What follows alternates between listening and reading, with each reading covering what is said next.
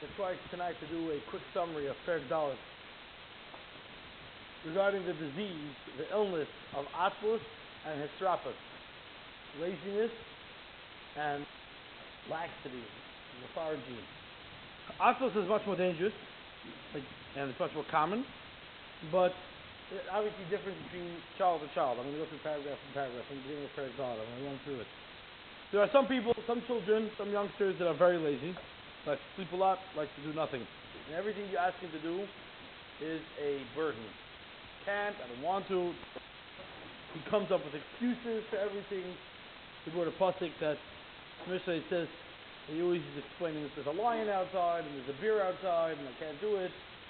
He always thinks he's right, and he always thinks he has a good excuse why why he's right. And when there's somebody that he finds that's greater than him, he says, yeah, but in this area he's not great, and this, that's his problem, that's his issue.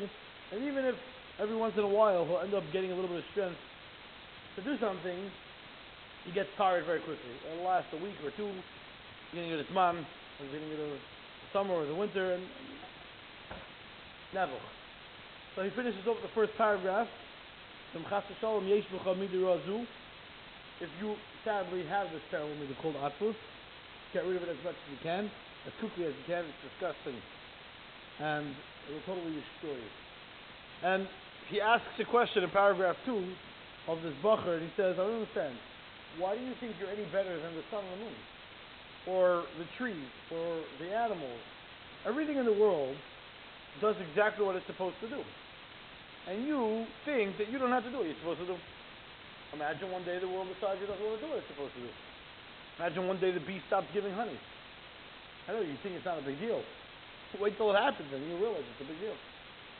Right? The thing, the most small thing, everything that we have is based on the fact that everything is running smoothly. The moment it's running smoothly, all of a sudden, the whole world starts falling apart.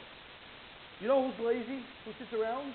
Who sits the chayas in, the- in, in, the, in the jungle, lay in, in the sun or in the shade. And their father, when there's a meal, they'll walk by, they'll pounce on it.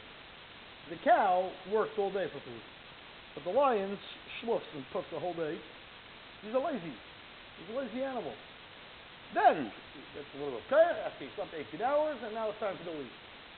Good. So basically, do that. You might be thinking to yourself, I don't want to be a behemoth either. Much better to be a behemoth than to be a chaya. The behemoth doesn't kill others. Chaya does. And he says, the- still in paragraph 2, that Eliezer was the first one in, in shul, and he was the last one out of shul. And yet, when he heard somebody that was up before him, he would give himself mutter. How come you're not up as early as him? That means Eliezer, as he was doing the best he can, but he saw himself, maybe there's a little laziness in me. And he pushed himself. He says, there are people that are sitting on top of buildings, building buildings. There are people working in the farm all day in the sun and the heat. And they're tired and they're wiped out. They're all working, but about you, they're going to say, again, the last three, par- last three lines of the paragraph, "Re'einu anachnu v'chol tzedkeinu, kifi asher hifdanu alekeinu adinenu baroinu latzos v'lavos." We were made to work. Kulanu oivdim, we're all working. V'abacher hazeh, admitat, kulanu. This bacher is lazy, and he thinks he's better than us. Chutzpah.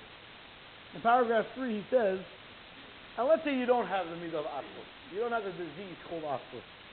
And you're not a person that sits around and does nothing. But it doesn't mean that you don't have what he calls the revaka asphalt, the sawdust of asphalt, which is what he calls his prophet, lethargy. Maybe it's not as dangerous as asphalt, but when it comes to a person, it disturbs everything in his life. The Torah wants us to. Make sure that you never grow. The work that you do in this world is measured in a certain way. Cheap things are very easy to acquire, very easy to get. Things that are cheap. They're cheap because it's not special. But if you want a diamond, if you want something special, it's going to cost money. It's going to cost you time. It's going to cost you energy to dig it out of the ground. The more precious the thing is, the harder it is to get. So the people that want to sit around and with their strappers, they're going to get the whole, only the cheap things in their life. They're not going to get anything expensive and precious. People that want to get something precious, Torah is precious, mitzvahs are precious.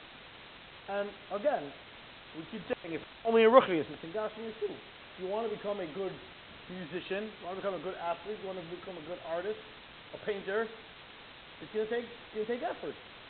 There are very few people that are just born naturally good at what they do. There are people that are like that. But 99.9% of the people are not like that. And in a way, he explains that the Misrap is more dangerous than the Atul. Because the Atul just lays in bed and does nothing. But the Misrapa convinces himself and he tries to convince others that he's really doing things. Look, I really did do my homework. Even though it took him 10 seconds and he got every example wrong, but, but he's done. Can't say he didn't try. Try. Look, I mean, he has the paper for out. Therefore, he says, if you have compassion on yourself, start now. You're still young, still easy. Don't become that 75 year old man where it's too late. Where you just, first, that never works. There are people, and we discussed, there are people that are acting their whole life. There are people that just go through the motions. At a certain point, they stop acting. Acting.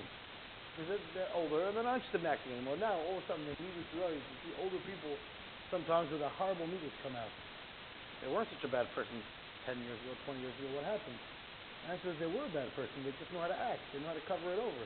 And the moment they're done with acting, and the moment the moment they're, they're not interested, so they're horrible meters. So if you think that just by covering it over, you're getting away with it, it's not working. Maybe it's working for now. Maybe you're fooling all the people around you. But eventually everybody's going to see that you didn't really work on your meters. We all know, so we all know some old people. It's a pleasure to talk to them.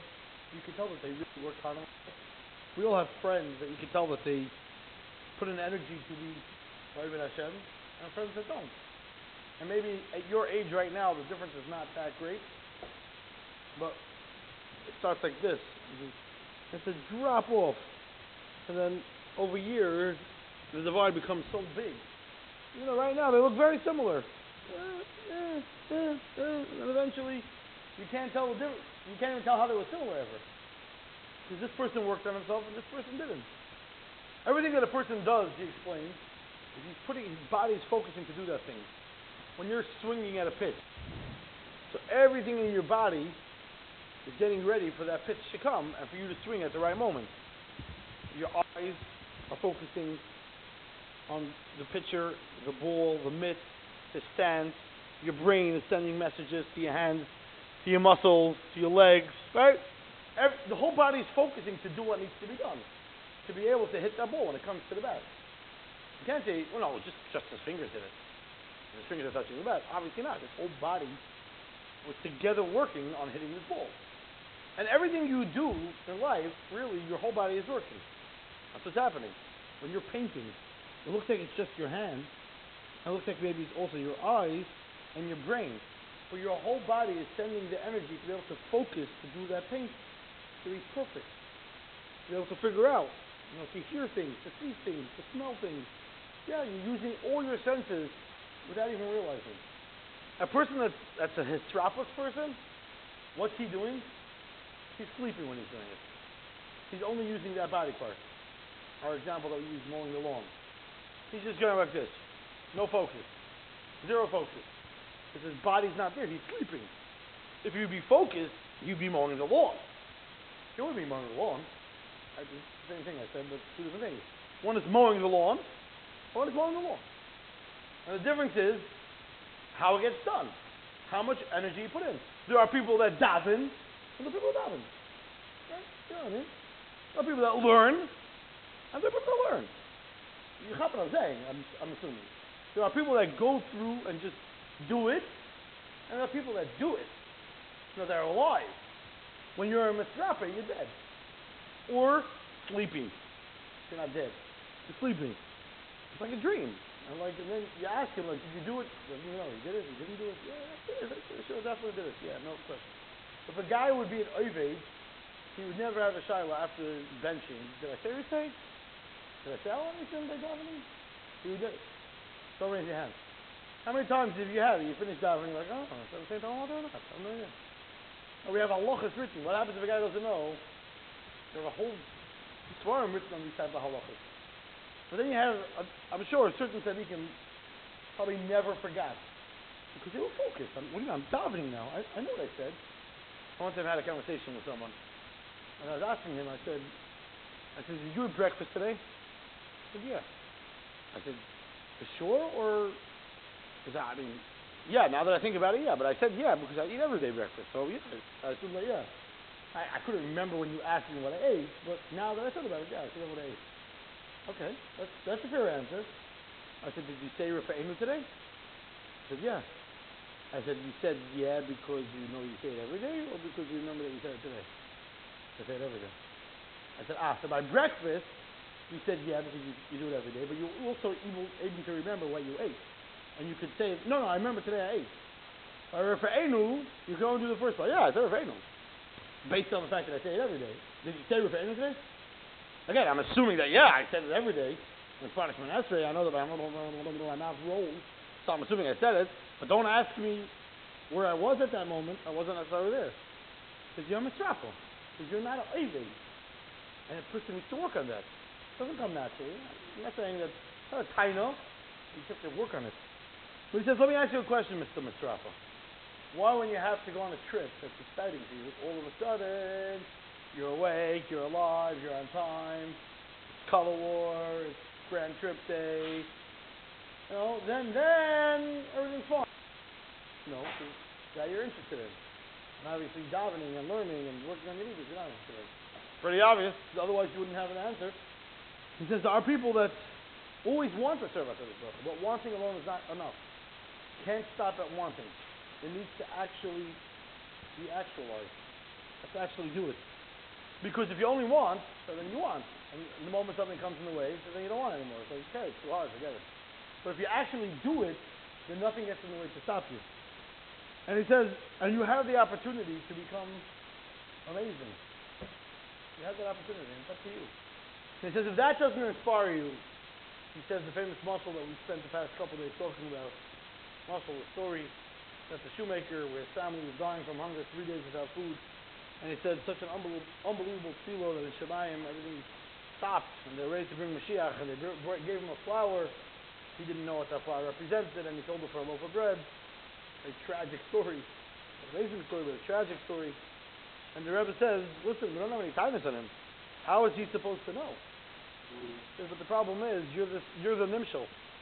You do know that every mitzvah that you do, and every aver that you do could bring kids on you could bring Mashiach. And yet sometimes you it for a loaf of bread, or for a silly joke in class, or for a nasty comment to a friend on the bus. Oh, you feel bad for him? You don't feel bad for yourself? It's so scary. The whole world's waiting for this tikkun. And you could be the one to do it. And the last paragraph we saw yesterday, he brings out that just wanting to do the right thing is not going to help you. Everybody wants to do the right thing. Probably. But it has to come to, to the point where you're actually going to do something about it. And therefore, as we'll see tomorrow, that was a summary of Perik Dalit. As we'll see tomorrow, Perik Hay, the Rebbe is going to start giving us actual advice on how we should change our ways and not be in the traffic. But as we're going to say tomorrow, and we'll say it today again, at the end of the day, the message of Talmidim is, we've seen it already a couple times, and we'll see it again, is that who is your biggest mechanach? Self. You're your biggest mechanach, not your father, not your rebbe, not your manal, not your teacher, not your rav, not your rebbetzin. You're your own biggest mechanach. And therefore, whatever to learn tomorrow of ideas, these are just ideas. You get to come up with your own ideas because you're your own mechanech. You can't take his ideas, maybe unless it works for you.